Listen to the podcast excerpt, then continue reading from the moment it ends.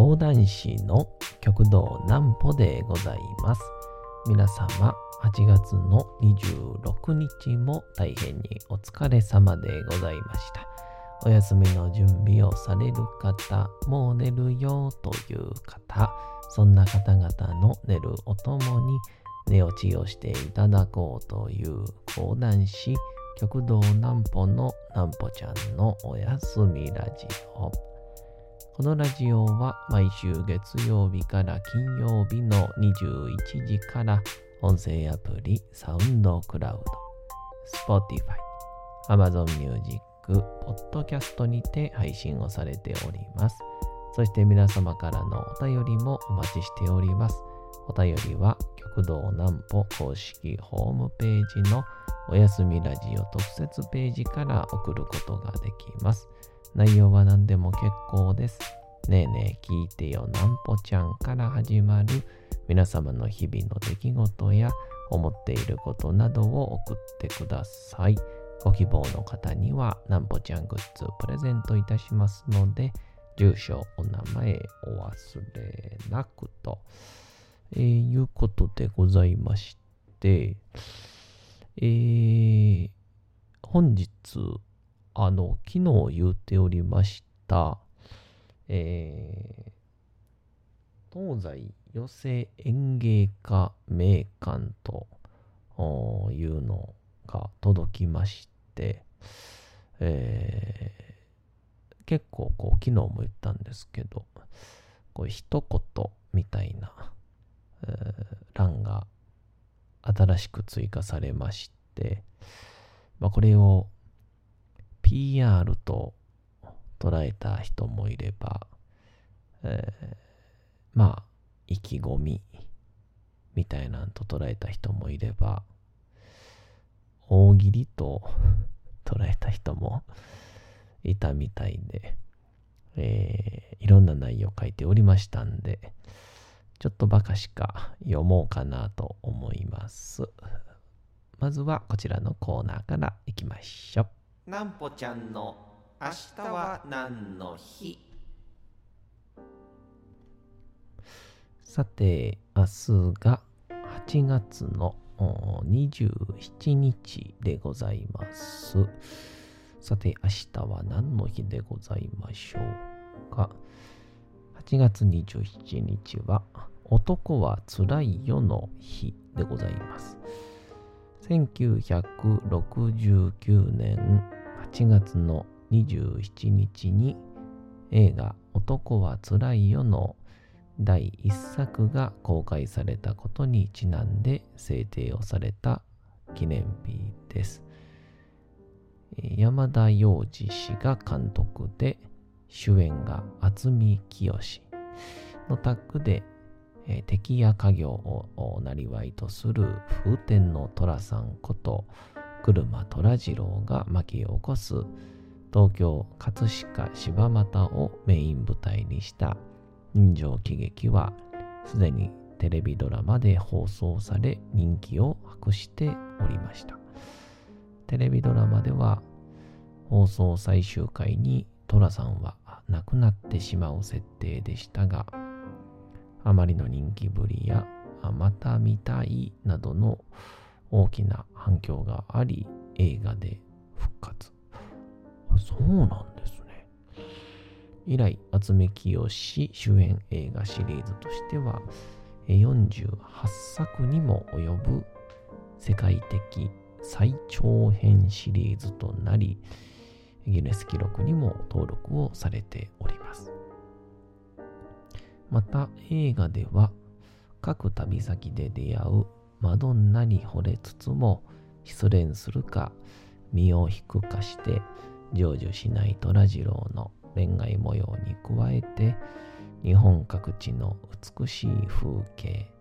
その土地ならではの食べ物や情景などを映像に収めているのも特徴の一つとなっておりますと。えー、その、なんだろう。僕の講談のではなく、吉本時代に一緒だった鳥山大輔という人がですね、えー、非常に、えー、トラさんが好きで、で、トラさんでの、こう、なんて言うんでしょう。どういうふうに、えー、見たらいいのか、みたいな感じを、えー、教えてくれたことがあって。で、っていうのも、こう、トラさんっていうのを、まあ、ほとんど見たことがない人っていうのは、えー、一つ結構誤解をしていると。で、トラさんっていうのは、僕も、まあ、見たことないような代表の人間だったので、どんなイメージかっていうと、えー、すごくみんなから好かれていて、えー、みんなの人気者で、まあ、いわゆるみんなが頼りにしている、そんな寅さんを、えー、みんなイメージをしていると。でも、本当の虎っていうのは、すごくみんなから実は、えー、嫌われていて、まあ、映画の冒頭は必ず虎が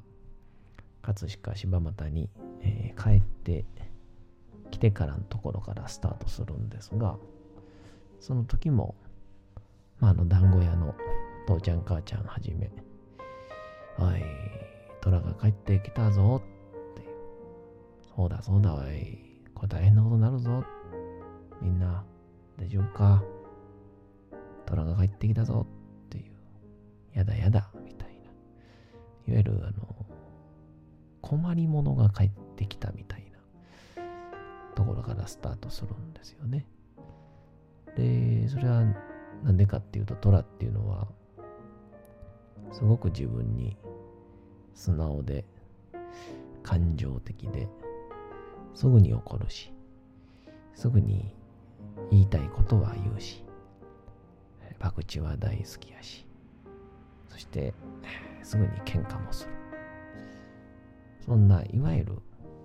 まあ子供がそのまま大人になったような存在なんですけどでこのトラがまあ先ほど読んだように一つの恋をしてそして毎回夢破れて去っていくでなんでこの48作ってほとんどがもう同じ内容なんですよね。まあ、中でこう人が成長したりはするんですけど、ほとんど変わらないんですよ。毎回夢、恋をして、恋に破れて、また遠方に飛んでいくという。なんですけど、なぜ人々がこの男は辛いように惹かれるのかっていうところで、いわゆる人々はみんな、まあ、いわゆるサラリーマンたちは、この自由気まま、勝手気ままに生きる虎に憧れるんだと。好きなことを言いたい。ムカつく上司がいたら喧嘩を売ってみたい。で好きなこと言って自由気ままに生きてみたい。で、番組というか映画の途中までは、かっこいいな、こんな風に行きたいなって思うんですけど、最後の最後、トラってのは、絶対、幸せにはならないんですよね。えー、トラってのは必ず、女性の恋実らずに、不幸で終わる。その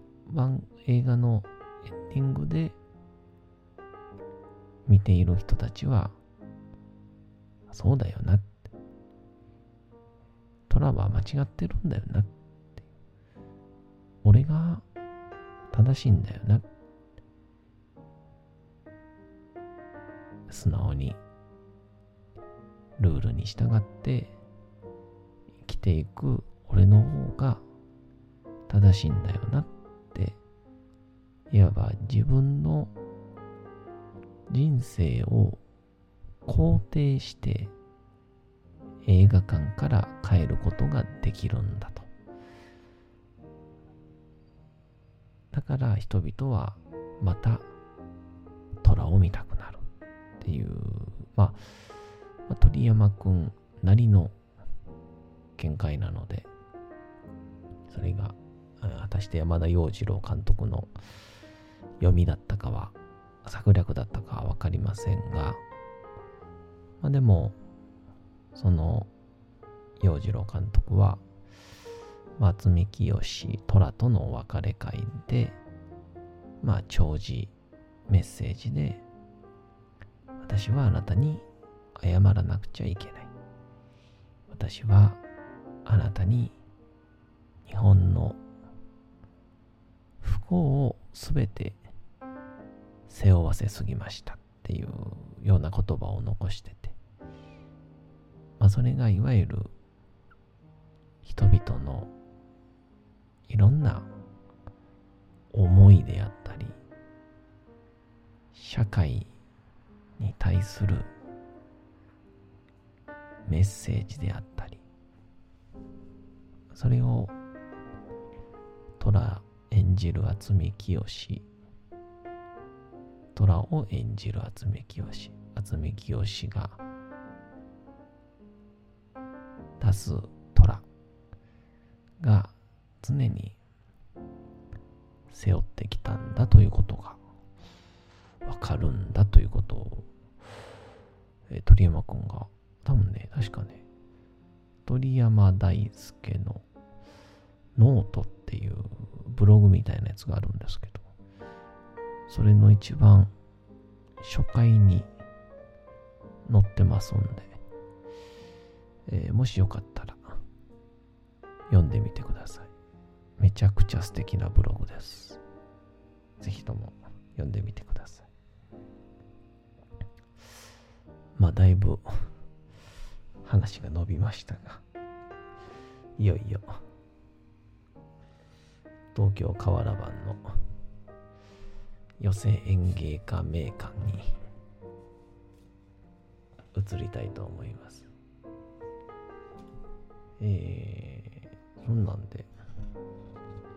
異様に面白くてですね、まあ、これまで結構いろんな場所で発売はされてきたらしいんですけど、まあ、あの、さらになんて言うんでしょう。えー、こう、更新をされたというか、えー、そういうようなあイメージとなっております。えー、ちょっとね、でもいろいろね、ちょっと紹介していきたいんですよね。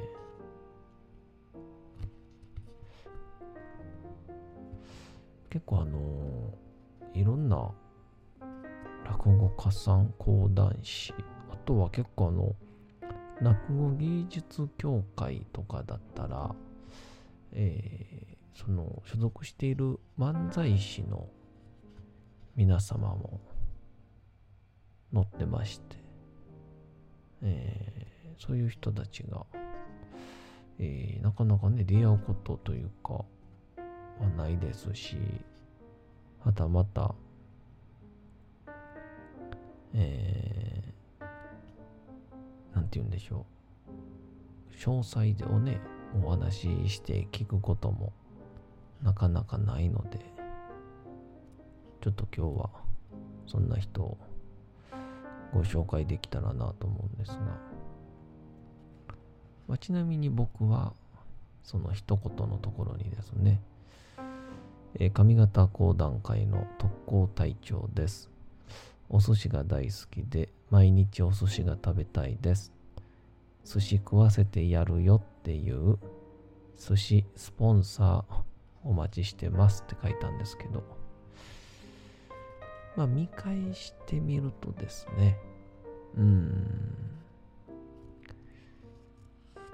中途半端でしたね。もうちょっともうちょっとそうですね、振り切らないといけなかったかなっていうような感じがしますが、確かね、これね、なんで僕は今これいろいろね、ゆっくりとやってるかっていうと、本当にピラピラ、先ほど手に入れたんで、ちょっとピラピラ見ながら、目についたやつをね、紹介したいと思ってるんですよ。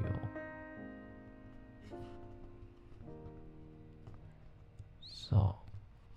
えっとね、確かね、これ、その、お前は、事前になぜ調べてなかったんだっていう。でも、いいでしょう。この感じ、眠なるでしょう。あ、そうそう、この人ね。春風亭桃江師匠というですね、えー東京の、うん師匠なんですが、えー一言がですね、えー週3日、エアロビに行く理由は、若すぎず、枯れすぎずの姉さん方のお尻を泣きながらもったいないと手を合わせて拝めるからですっていう。いいですね。こういう、これ結構ハイスタンダードじゃないですか？これちょっとあれですね。付箋つけときたいと思いますね。これと図鑑の上あたりを折っておきましょう。えー金限定龍馬師匠。えー黒幕から命を狙われがちな龍馬です。好きなものは銭湯とうどん。バイクで全国を駆け巡り、爽やかな落語をお届けします。やってること自体が、ちょっとだけ変なタイプの人。いいですね。柳家藤三郎師匠。あ、これ事前に言うとくと、何の許可もなく読み上げてますから、皆さん、あの、チクらないようにお願いしますね。柳家藤三郎師匠。えー現在はアメリカに住んでいますので、英会話が実用を兼ねた趣味です。まだ映画は字幕なしでは見られません。運転免許も2度落ちましたって。面白いですね。めっちゃ面白いですね。やっぱ東京の師匠方、いいですね。これはちょっと、これやっぱちょっと見習わないといけないですね。もうやっぱ人自体が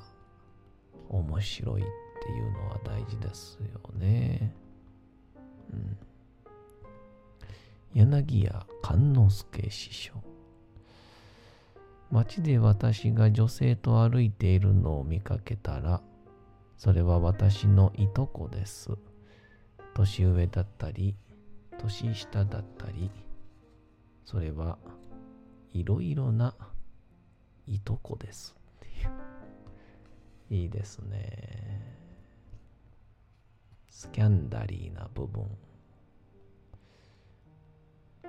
じゃあ、最後に、まあ、南お兄さんのだけ紹介しときましょうかね。はい。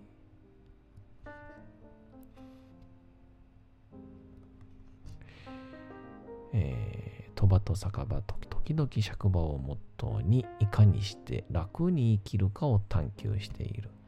コロナ禍で長澤まさみ講談の創作に夢中。兄さんかっこいいっす。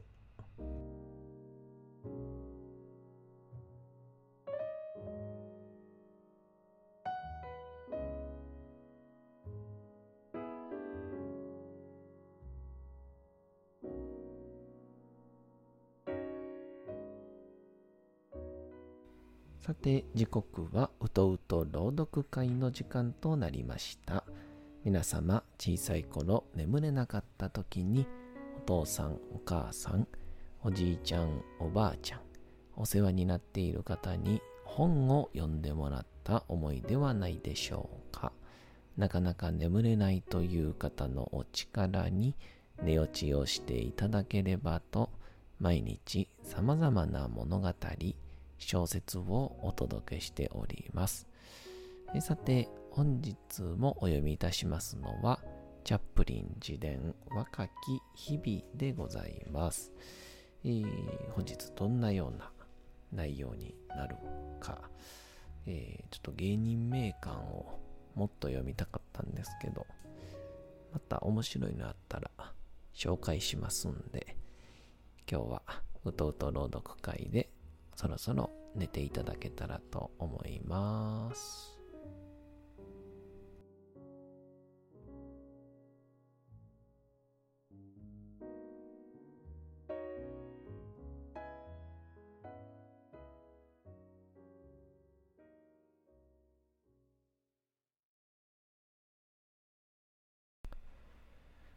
チャップリン自伝若き日々そんな感情などを理解できなかったがその曲の調子は私の不幸せな状況にふさわしいものに思え子守歌代わりになってくれたシドニーは毎晩夜遅く帰ってくると眠りにつく前にいつも食料庫を漁った。それがまたルイーズの勘に触り、ある晩、その日ずっとお酒を飲んでいた彼女は、シドニーが寝ている部屋に入っていくと、布団を剥ぎ取って、出て行けと叫んだ。だがシドニーは、そんな事態にちゃんと備えていた。さっと枕の下に手を入れると、長いボタンフックを取り出したのである。シドニーはそれを磨いて、先端を鋭く尖らせていた。近づいてみろ。とシドニーは怒鳴った。これでぶっ刺してやる。驚いたルイーズは後ずさりをした。なんてこった。とんでもないヤクザな子だね。私を殺そうとするなんて。そうさ。シドニーは大げさに言った。お前をぶっ殺してやる。ミスター・チャップリンが帰宅をしたら、さぞかし、折檻してくれるこったろうよ。けれどもミスター・チャップリンはめったに家に帰ってこなかった。それでもある土曜日の晩に、ルイーズと父が酒を飲んでいた時のことは覚えている。どうしたわけか、私たちは皆、家主のおばさんとその旦那さんと共に、一階にある彼らの家の通りに面した応接間に座っていた。